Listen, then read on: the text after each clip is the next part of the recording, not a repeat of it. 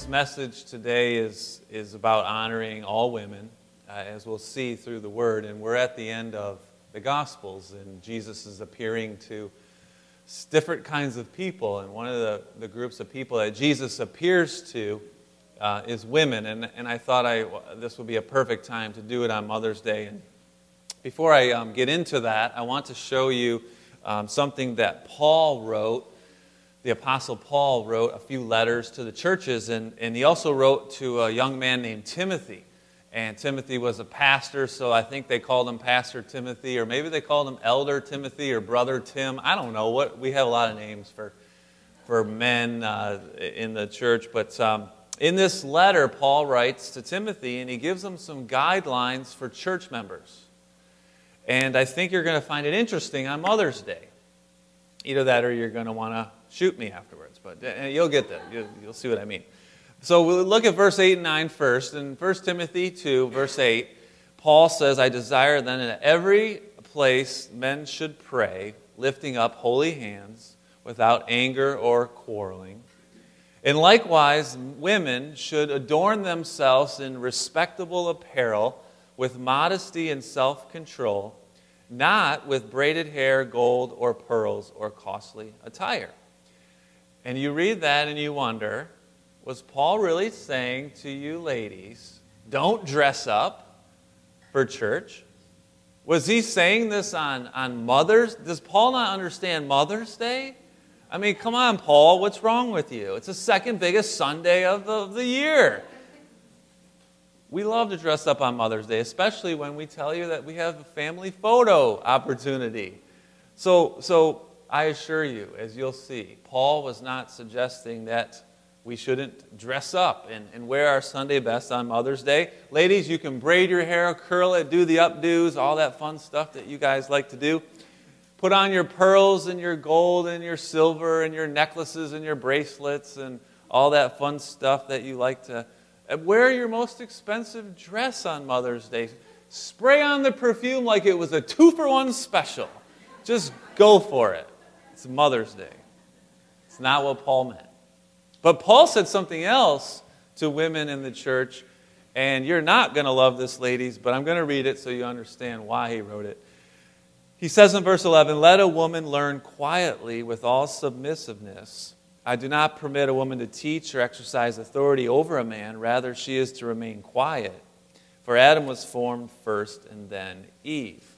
Now, this passage in the Bible is why many women do not like Paul.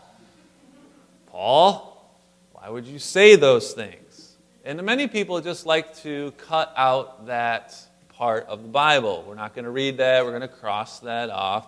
Meanwhile, men are highlighting it. No, I'm just kidding. Is this not teaching equality? Is this degrading and demeaning to women? Um, that's what sometimes people think, and you might be thinking, why on earth, Pastor Matt, are you reading this on Mother's Day? What is wrong with you? You're not making any friends. But I wanted to do it because I wanted to get your attention. I want you to see that actually what Paul is writing here is countercultural. You'll, you'll need to understand that, and I'm going to help you understand that. You see, women were not valued or honored like they are today when this was written two thousand years ago. But Christians did honor women. And the reason why they did honor women is because Jesus showed them how. And I'm going to show you today how Jesus showed these disciples, showed all of us, how we should honor women. Um, when Paul wrote verse thirteen, "Adam was formed first, then Eve," he was talking about the roles that we have that were designed by God. A wife that submits to her husband never implied not equal. Never implied that. It, it, and it never will. We see that clearly in the Ten Commandments. One of the commandments is Exodus twenty, verse twelve. Are you familiar with the Ten Commandments? I like to call them the Big Ten since we're, you know, in the Big Ten conference around here. But the Big Ten here is, uh, this one here is the fifth commandment. And it's verse twelve, and it's honor your father and your mother that your days may be long in the land that the Lord your God is giving you. It doesn't say honor your father and just be nice to your mother. It says honor them equally. It puts them on equal standing. Honor your father and your mother. And I think the best verse to support what this really means to honor your father and your mother comes out of Leviticus nineteen. Verses one, two, and three, you'll see here, the Lord spoke to Moses saying, tell the whole congregation of the people of Israel, say to them, you shall be holy, for the Lord I got, for I, the Lord your God, am holy. And then this is the verse, verse three. Every one of you shall revere his mother and his father. Now that word revere, I looked it up. It's a Hebrew word, yareh, and it appears in the Bible. The word fear actually appears in the Bible three hundred sixty-five times, which is a significant number for us, once for every day of the year. But the word yareh means to be afraid of, to fear, to stand in awe. How many of you had a mother growing up and you were afraid of her? You were you were afraid. Yeah, be honest. We got a lot of, yeah, her bark was just as big as her bite. You know you don't mess with mom. All right? But how many of you also had a mother that you were in awe of her? You were in awe of her. You respected her greatly. This is the understanding of this word yareh. It's a, it's a fear, but it's a healthy, reverent fear. How many of you um, have differing views or differing thoughts of your mom? That's okay. You can still honor your mother. I think it's significant that the Bible tells us to fear just two kinds of people. If you look up all three hundred sixty-five references to fear in the Bible, which I pretty much did, you will see that those references only say to fear two people, God and your parents. All the other times, it's fear not this or them, or, and we live in fear, a lot of us, a lot of times. We don't do things because we're afraid. And Paul, or, or the Bible tells us, don't fear, fear not. But we are to fear our parents, and we are to fear God. I think it's also interesting when you look at the Ten Commandments that that fifth commandment, to honor your father and your mother, when we look at the Ten Commandments, and maybe you've done this before, you've done a little study of the Ten Commandments, the first four, sometimes we group them in the first four, which pertain to God, and then the last six, which pertain to other people. The first four are, you shall have no other gods before me, no graven images, don't take the Lord's name in vain, and honor the Sabbath day. Those all pertain to God. But then the last six, honor your father and mother, don't commit adultery, murder, steal, lie, or covet. We group those together and say they're about others. But the Israelites didn't do that. They split the ten exactly in half. They said honor your mother and your father is the same thing as honoring God. It's a, it's a reverence. They go together. Even if mom or dad let you down a hundred times, even if you didn't always like their parenting abilities, God says, honor them and you're honoring me. And that could really change some things for us. Maybe as we, we look at our parents, and I'm sure if you're a parent today and your child is nearby, you might be giving him the elbow. But if we honor our parents as if we are honoring God, the Bible tells us many places you're going to be rewarded for that. I mean, the command itself, honor your father and mother so your days will go well with you. But then you look in the book, the book of Proverbs. How many of you read the Proverbs regularly? It's a, it's a wise thing to do. The wisest man ever wrote many of the Proverbs, Solomon. And he's given wisdom to his son when he writes it. And he says seventeen times in the Proverbs, we are told to fear the Lord and good things will happen. Understand how to, how to reverence the Lord, fear the Lord, and good things will happen. Proverbs twenty-two four, for example, the reward for humility and fear of the Lord is riches and honor and life. Boy, if, if, if our young people could just see that get-rich-quick schemes uh, are not as valuable as fearing the Lord and being humble. They would really get rich and honor in life. So you fear the Lord, I believe, when you honor your parents equally. That's what the Bible teaches us. That's what God's Word teaches us from the Ten Commandments, from the beginning and on. So then you just have to ask yourself this question. If teaching like that was ingrained into a Jewish family, because the Jewish people are God's chosen people through the Old Testament, they were called the Israelites, and if that was the teaching, if that's what they learned in their family, then how on earth, when Jesus walked on the earth two thousand years ago, how did they get into a place, a culture in which women were second-class citizens? Women were treated as property rather than people. How did that happen? How did they get to that point? It's been said that a Jewish rabbi would begin a temple meeting by praying, "Blessed art thou, O Lord, for thou have not made me a woman." Can you imagine a pastor or someone saying that? Crazy. When Jesus walked the earth, a wife could not divorce her husband, but a husband could divorce her wife, his wife, for any reason and never pay a dime of alimony. Women were excluded from public religious life, rarely taught the Torah. They could enter the temple, but could not go past the court of women. A, a man could never, would never talk to a woman in public other than his wife, and that was even rare. And wives would often walk behind their husband instead of side by side, holding hands. So there's this, this oppression of women at the time of Jesus that wasn't God's plan, but it was accepted in the culture. And then Jesus comes into the world, and he defies the cultural norms, and he stands up for women. And I want to show you how he did that. Would that be okay if I showed you how Jesus honored women?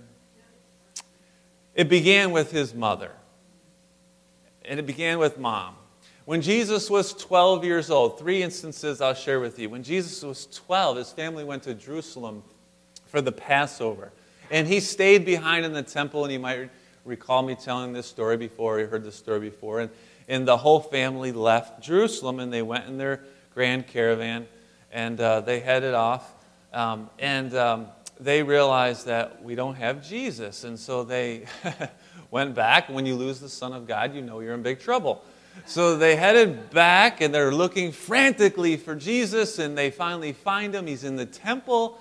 He's teaching. He's twelve years old, and he's teaching. Um, and he has this amazing understanding. And they are like, "What? What? What's? What, why did you do this?" Mary is very troubled. Why did? And Jesus explains, which they didn't quite grasp it. But what did Jesus do in response to his parents? It says in Luke two fifty-one, which you have on the screen. He went with them back to Nazareth, and he was submissive to his parents. And his mother Mary treasured up all these things in her heart. Jesus, the Son of God, submitted to his mother, honored his mother. Then, just before Jesus began his ministry, before any miracles, he was at a wedding with the family in Cana. And at that wedding, they ran, embarrassingly, they ran out of wine. And so Mary, Jesus' mother, said to him, "Please do something." And he did it. He changed water into wine at this wedding to avoid embarrassment, but he did it for one reason: to honor his mother. His mother asked him to. He even said, "My time's not come. It's not, it's, I'm not ready to begin my ministry, but I will do it for you, Mom. I'll honor you." And that's what he did. Then in John nineteen, when he was on the cross, minutes away from dying, he looked down and saw the people that were there. And one of them was his mother, and the other one was John, the disciple. And he said to John, "This is my mother. Take care of her." And he did. He took care of her. He took her into his home, and he cared for her. Jesus never stopped honoring his mother. Every day, he, he took care of her. Every day. We don't know what happened to Joseph. He's out of the picture. And so Jesus, the oldest, is taking care of mom, honoring his mother. And it didn't stop there just with his mother. He honored women and, and some of the ones that the society would call outcasts.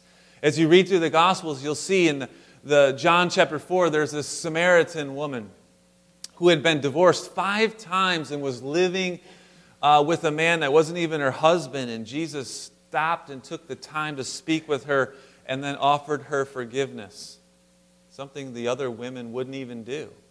She had to go to the well during the day when none of the other women were there. She was a total outcast, and Jesus spoke with her, something men didn't do, and he offered her forgiveness. Then there was the woman caught in adultery in John chapter eight. He didn't condemn her like everybody else did. He didn't accept her lifestyle, but he valued her greatly. And then there was another time at a men's-only dinner where this sinful woman showed up and started to anoint his feet with this expensive perfume and, te- and her tears. And the religious men were just appalled that Jesus didn't kick her away and get her out of there. Instead, he offered her forgiveness because Jesus honored all kinds of women. Didn't matter what their past was. He was willing to forgive them, and he honored them. He also honored women's rights, where they're, they're standing in society. And one time Jesus had dinner with Mary and Martha. Now note, ladies, I'm not going to mention on Mother's Day how Martha was too busy to do the right thing. Or maybe I just did, sorry. But Martha had a sister named Mary, Luke ten thirty-nine, and Mary didn't worry about all the stuff Martha was worried about. Mary sat at the feet of Jesus because she wanted to learn and worship Jesus. And Jesus commended her for doing that.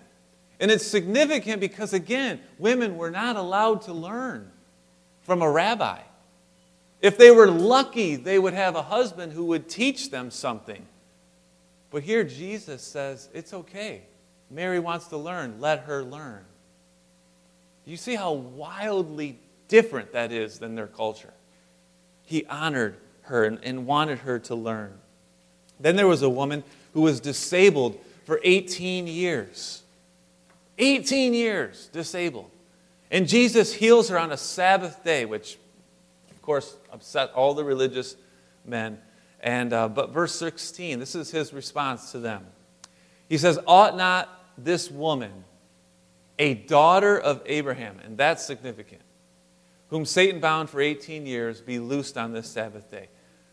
He calls this woman a daughter of Abraham, puts her on the same level as the son of Abraham. See what he did there? He made them equal.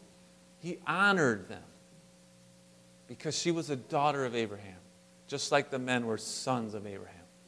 He also honored women by accepting their financial support. And you might think, well, I should just warn the men not to let your wives know that Jesus accepted financial support, but just look at what he did here. Verse eight, uh, chapter eight, verses one through three. Jesus went through all the cities and villages in his ministry, proclaiming and bringing good news of the kingdom of God. And who was with them but twelve disciples and some women, women that were healed by evil spirits and, and infirmities, like Mary called Magdalene. And there were uh, seven demons had gone out of her. And then there was this woman named Joanna. She was part of Herod's household manager. Then there was Susanna and many others. And these women provided for Jesus out of their means and the disciples so that they could do this ministry.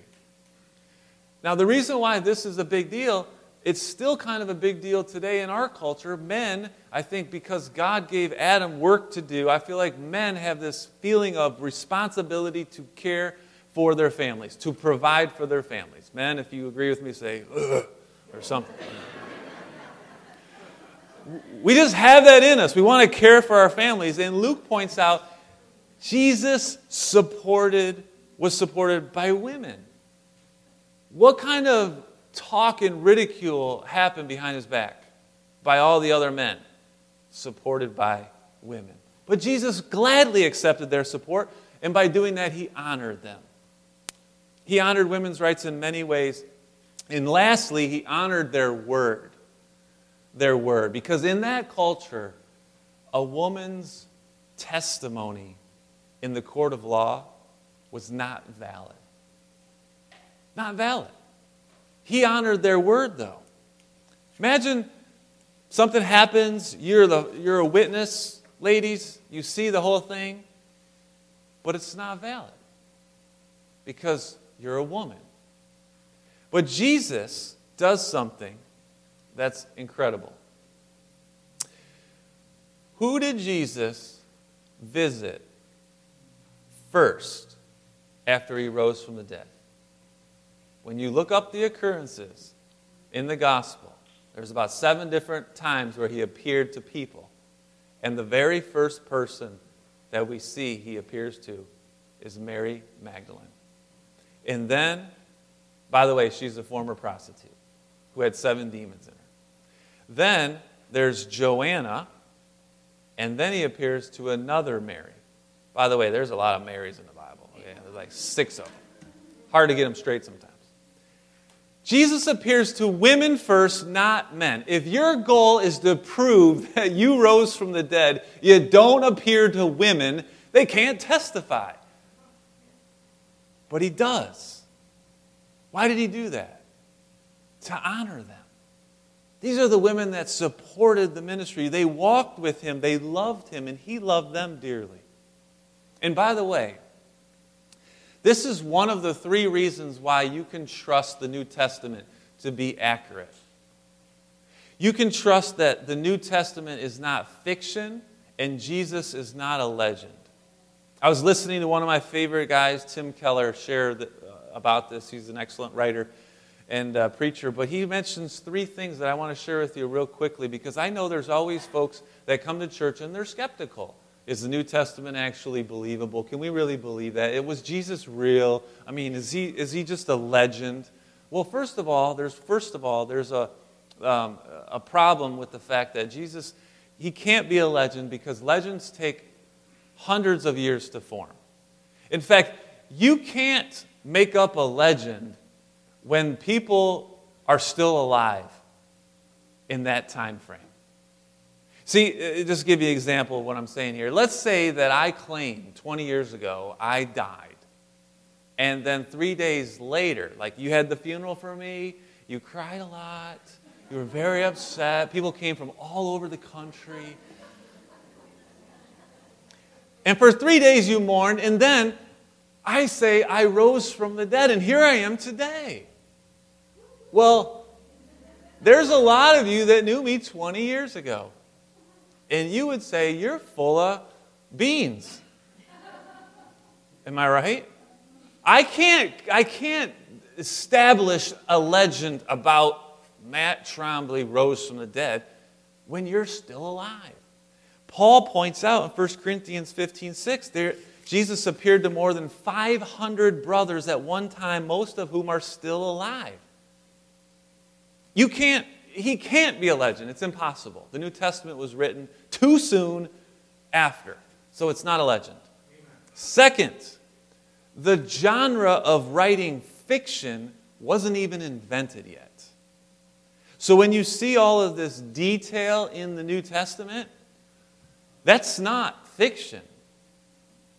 C S. Lewis, Francine Rivers, John Bunyan, these classic writers that write fiction, or wrote fiction, that wasn't even invented yet. So what we have here is historical narrative.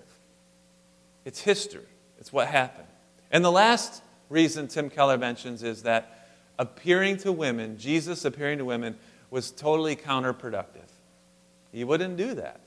If the disciples were trying to put on a hoax, if they were pretending that Jesus is still alive, they would not write down Jesus appeared to women. But they did write it, because he did appear to women, and that's why you can trust the New Testament. Three simple reasons. We can see clearly in this text, or in these verses, that Jesus honored women.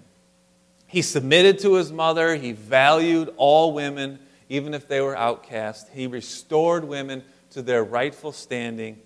And when you read in the New Testament Because I encourage you to read your Bibles all the time. And when you read in the New Testament and you come across a verse in First Timothy two and you say, geez, Paul, you're kind of hard on the ladies here. What's up with that? Peter did the same thing. But what you need to understand is the context and the culture. He wasn't being demeaning. He was actually giving them uh, so much grace. He was saying, Paul, Paul said to women, you should learn. When society and culture said, no, you don't need to learn. Paul said, you should learn. Paul said women should dress modestly so men could see their heart before they see their cleavage. Think about that today. Paul always praised the women who served faithfully. I tell you, read Romans sixteen, the last chapter, to this letter to the church in Rome. The first four of six people he mentions are women. Women that serve faithfully. Paul starts with Phoebe, who was like a deacon, and Priscilla, and Mary, and Junia, and Persis, and Rufus's mother, who was like a mother to Paul. He praises these women for their faithfulness. Clearly, women were valued equally in God's church. They served in multiple roles. They were honored. They were celebrated. They were honored. And sometimes we just need those reminders that we are not better than others. That we should honor women. And especially today, it's easy. We honor our mothers. It's a reminder. But every day, we read the Word, we see Christians honor women equally. As our band comes up to play this final song, I want to offer an invitation to all of you on behalf of all of the mothers.